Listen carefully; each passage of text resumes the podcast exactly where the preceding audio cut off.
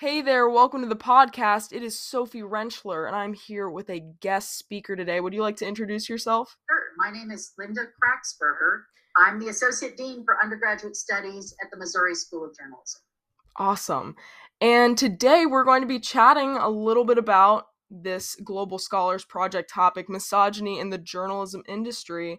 But before we dive into that, I want to know a little bit about your school background. So, where did you go to college? What's your professional life look like? That sort of deal. I am a um, product of the 1970s and 80s, if you will, in terms of my era in um, growing up and entering college.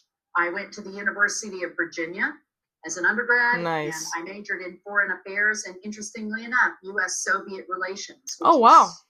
Clearly at the forefront. no, right.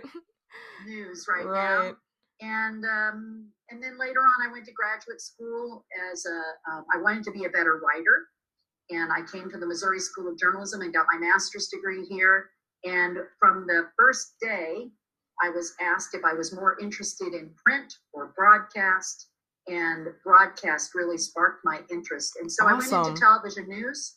I did that for about five years before I came back to the University of Missouri to be a faculty member here at the University of Missouri. I've had many jobs and I've been here now for almost 30 years.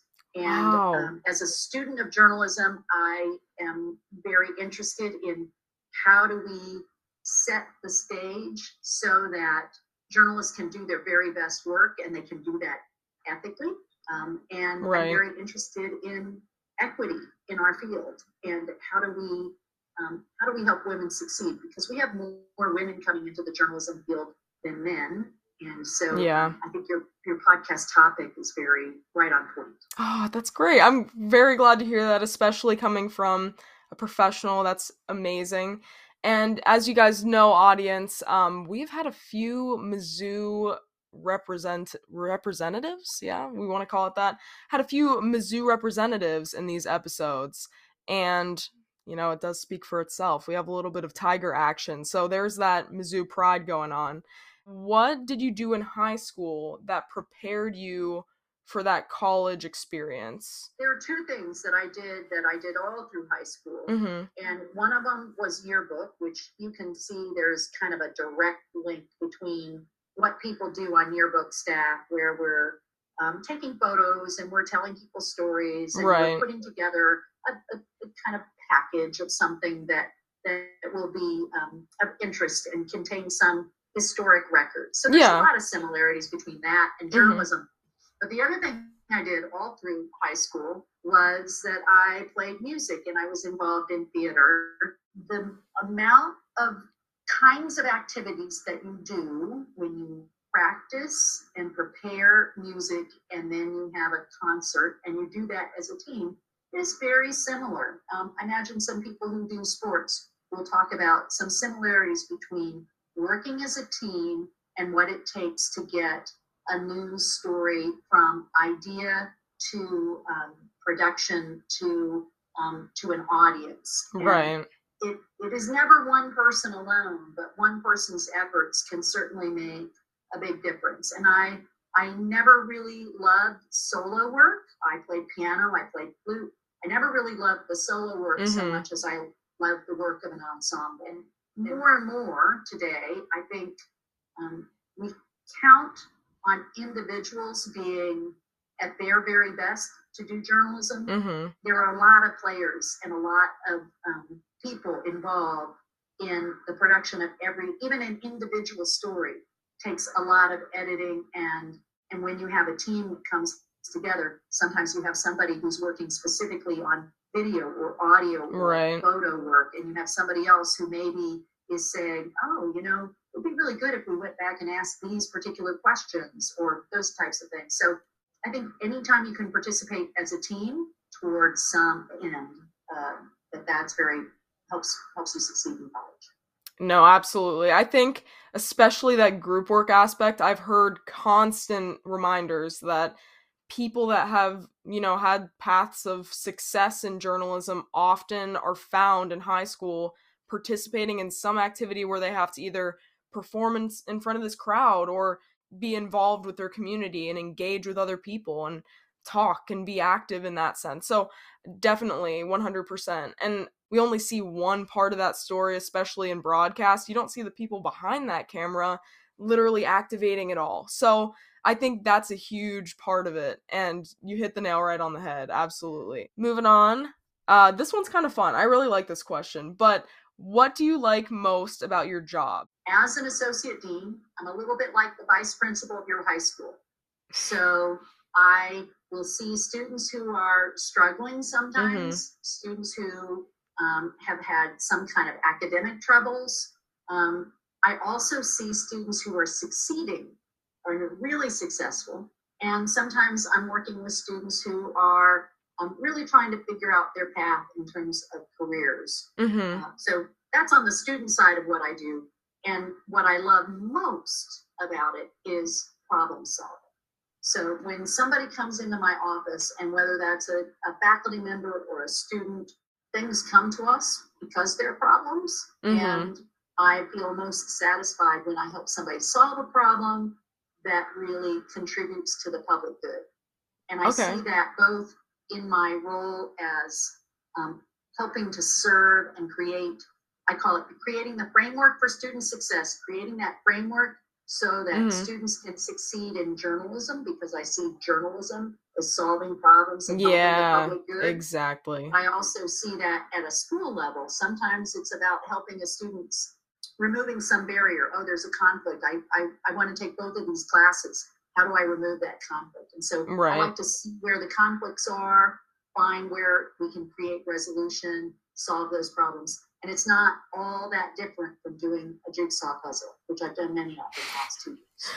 I love that. I think that's really awesome that you're connecting journalism to it. That's something that every, I think, um, interviewee has had in common where their natural instinct is to help people.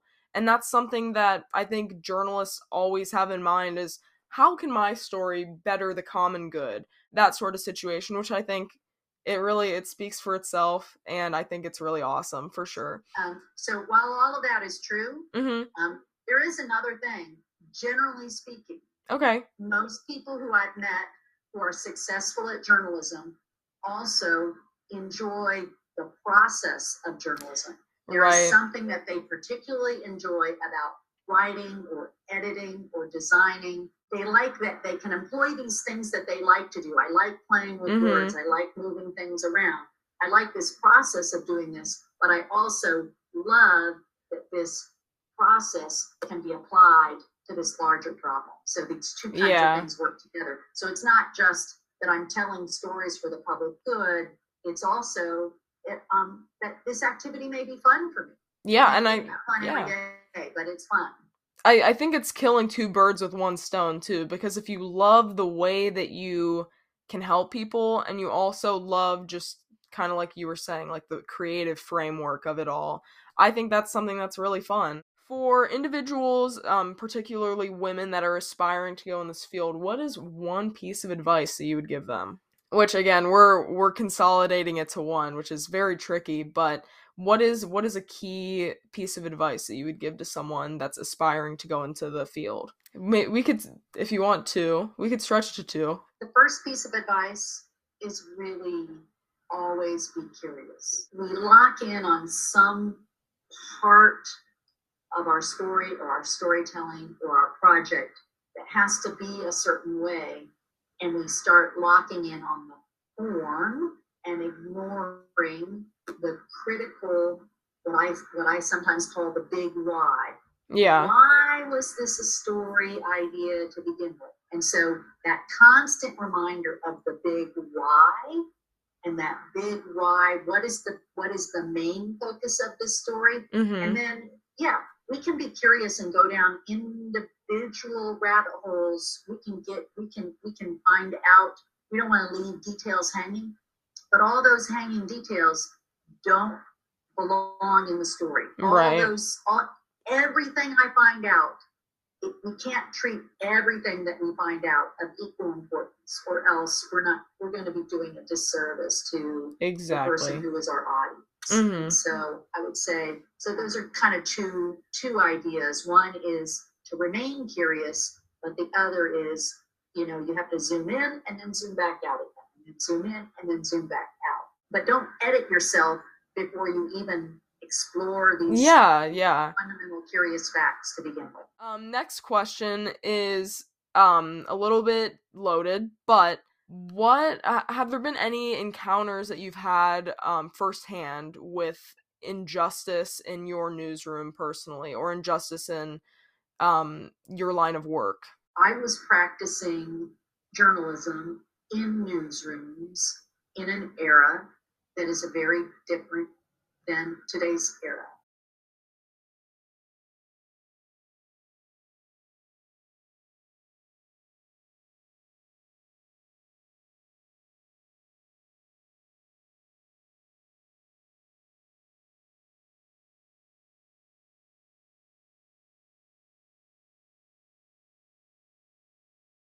I feel mostly fortunate. What I experienced personally in newsrooms was not mean, was not bullying, was not in that outrageous zone, Yeah. but definitely conversations and treatment, treatment of women and treatment of um, people who are non-gender conforming, treatment of men and women, gays and lesbians. The conversations were not respectful. Okay. That's that and that disrespect over time.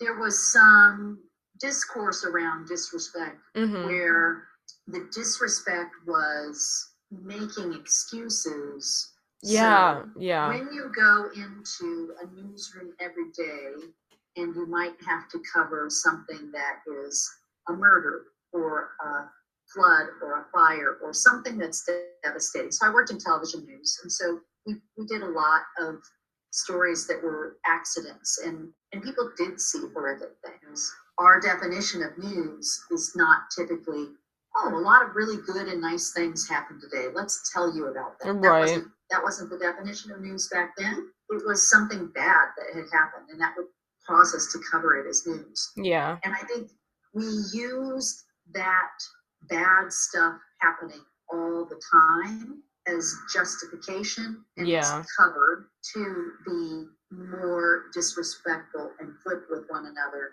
because to to not be harsh with one's language, to not be really casual about uh, oh we're just joking. Yeah, and I hear that one a was to be lot. seen as being Yeah. soft, right? Yeah. Yeah, I think especially like what you're saying with like what's seen as like soft also like those reactions.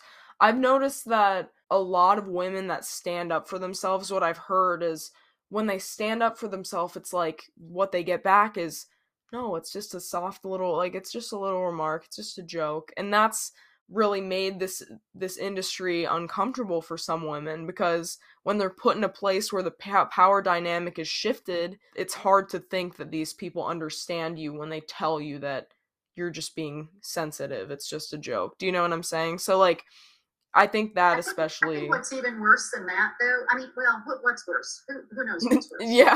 Um, I think Yeah. I think the hardest thing for women over time. So in the last, you know, few years, women have come up with the term called mansplaining. I don't like to pigeonhole anyone, and Mhm. so I work with some great men, Mhm. and so I don't want to lay on them Yeah. some characteristic or trait and say this entire gender Yeah, is that's true. doing this horrible thing. But I will say that particular characteristic, having men in a group meeting and having their ideas routinely thought of as Exactly. outstanding. Oh my god. uh, ideas that women would come to the table with are like, You "We've know what? before," or, Yes. That's not really.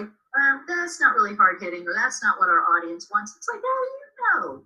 Yeah. Or who is the audience? How, how do you know? And so, um, I think the even even more than the in front of the camera thing, the behind the scenes and that power dynamic about what kinds of ideas get approved to begin with, and what that power structure looks like. That's the thing that very often women would self censor themselves. They, they would they knew which ideas were going to be more uh, like favored. Exactly. Yeah. Yeah, I I totally agree with you. And even like one of my presenters shared their personal experience when a man was like in this conference room. Exactly, you painted the picture perfectly because it's that same environment where there are a ton of men and they're announcing their ideas and it's it's they're calling everyone to a board meeting and you have to say your best idea and give your pitch and say why your story means something. And then a woman will say verbatim what this man said and then it's like no i don't think that. And then a man will say it and then everyone's like you know what? That is a fantastic idea. So you painted the picture beautifully and not beautifully but you laid it out perfect for me to follow that up. It, it really is something that i think is another area of conversation that when women in any workplace speak and decide to you know go uncensored and share their view and give their story it's undersold that's something that frustrates me too because it say I were in that situation and I feel like we're we're trying the point of this podcast is to fuel up these young aspiring journalists for this this world. And it's a tough rigorous world. Like you said you report on all types of stories. You go to these murder scenes you go and report on a burning house and we're seeing the concept of news change but it's rigorous as we go along this path, we have to realize that we, as we enter that newsroom, being a minority, you have to buckle yourself up. It's unfortunate, but these things could potentially happen. And these injustices and these these certain instances will occur. And it's sad to say, but sometimes when you're not lucky to be in a in a company especially or in an institution that I'd say is like very diversified because we're seeing female leaders rise up to set the stage, right? But say someone's not as fortunate and they go in there and immediately they experience that same hatred and the underselling. So it really is like a good thing that I like we're creating this to begin with because like the young women need to know that you know we don't we don't want this to happen but they need to be prepared if you know they want to stand up for themselves and you know try and equalize that workspace for themselves too for sure. You can kind of expand on this in the um, educational forefront too. How do you um, advocate for um, combating injustice in your community and in your day-to-day life? I, I really believe in that let it begin with me philosophy and let it begin with me means i am um, a self reflective human being, I have access to YouTube, to libraries, to the internet. I don't have to put my ignorance on somebody else. Right.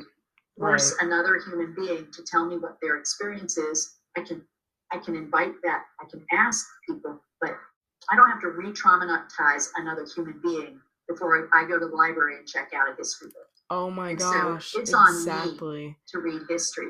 It's on me to read literature and challenge myself. It's on me to watch documentaries and inform myself about things that I don't know about. And I am challenged to do that, if not daily, certainly weekly. There are things that come up. And certainly, um, you mentioned it before, that a lot of people that you talked to talked about how they continue learning from their students. And that is true.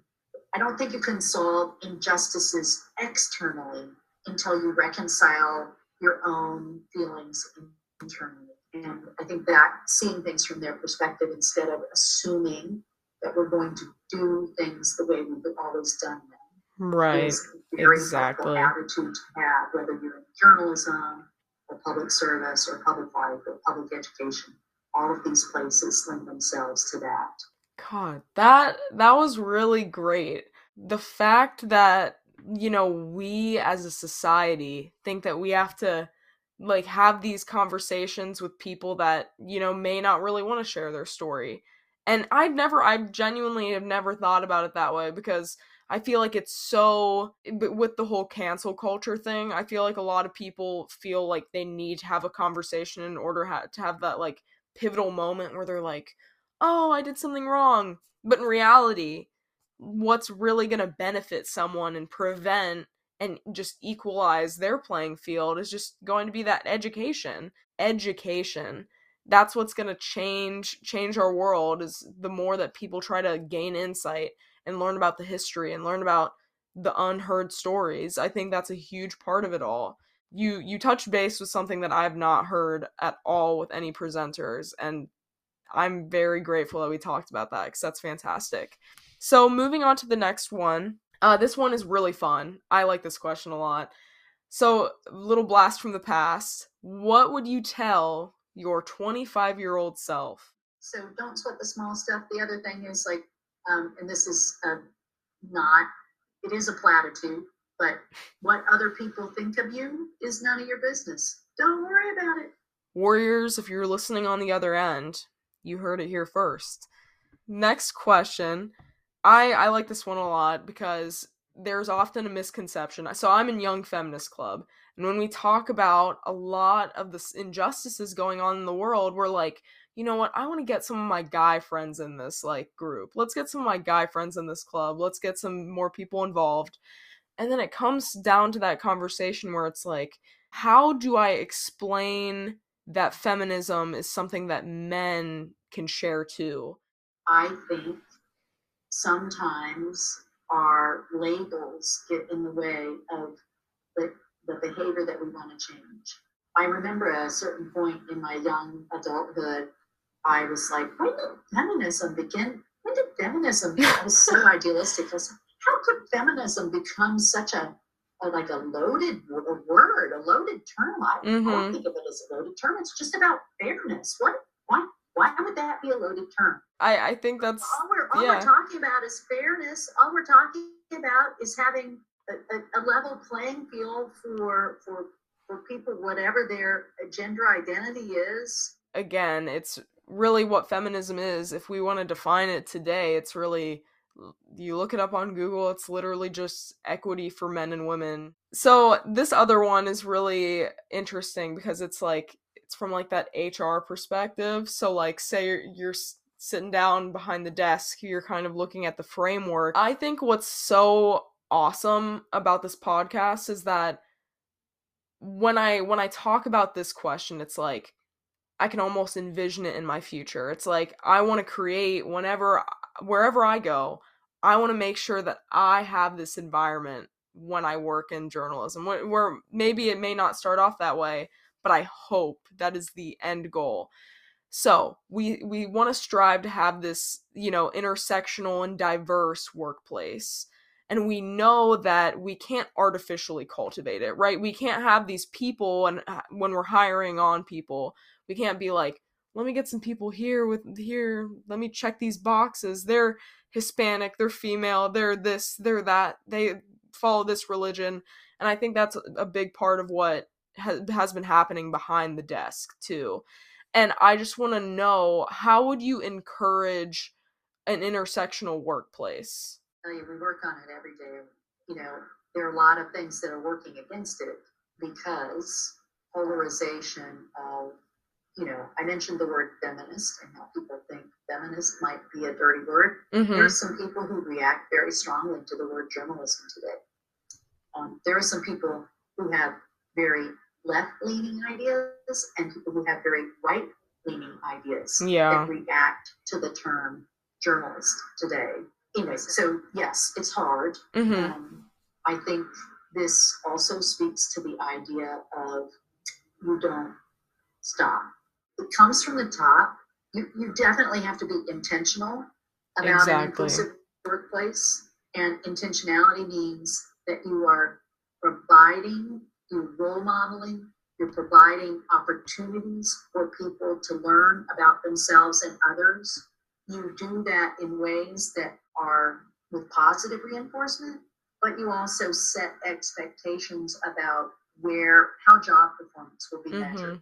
So, for exactly. instance, when we are hiring for new positions, um, it's often common for somebody to be given a homework assignment for certain types of positions. We ask people who are applying for faculty positions to uh, to talk about their um, their approach to creating a more inclusive, more oh, diverse oh, wow. workplace. Okay. We um, when we're hiring for staff positions, we provide. Sometimes we will give case studies for people to solve, and the case studies will ask them, you know, if you could create one program that would pro- promote and provide um, for a more inclusive workplace, mm-hmm. what would that program look like? How would you go about it? That tells people right from the get go that this is important to our culture and it's important to our environment, but it also sets the stage then for later conversations to say, well, what barriers are getting in the way? Why can't we do that? Or, or what things could we do differently? Yeah, it definitely from the get go, what, what you were talking about with the assignments too, if you have that prerequisite to hiring, it's like, you know what a diverse environment looks like. We talked about this from the beginning. Now show me what it looks like and show me why X, Y, and Z is wrong. So, I mean, that is really a good thing for anyone to know. And I think as Westerville North students are going into hiring positions, very vital to take note of, you know, the system and what these companies and institutions are doing to really better you and understand you. And I think that's a really big thing. And you touched on some really great topics, and I really love that.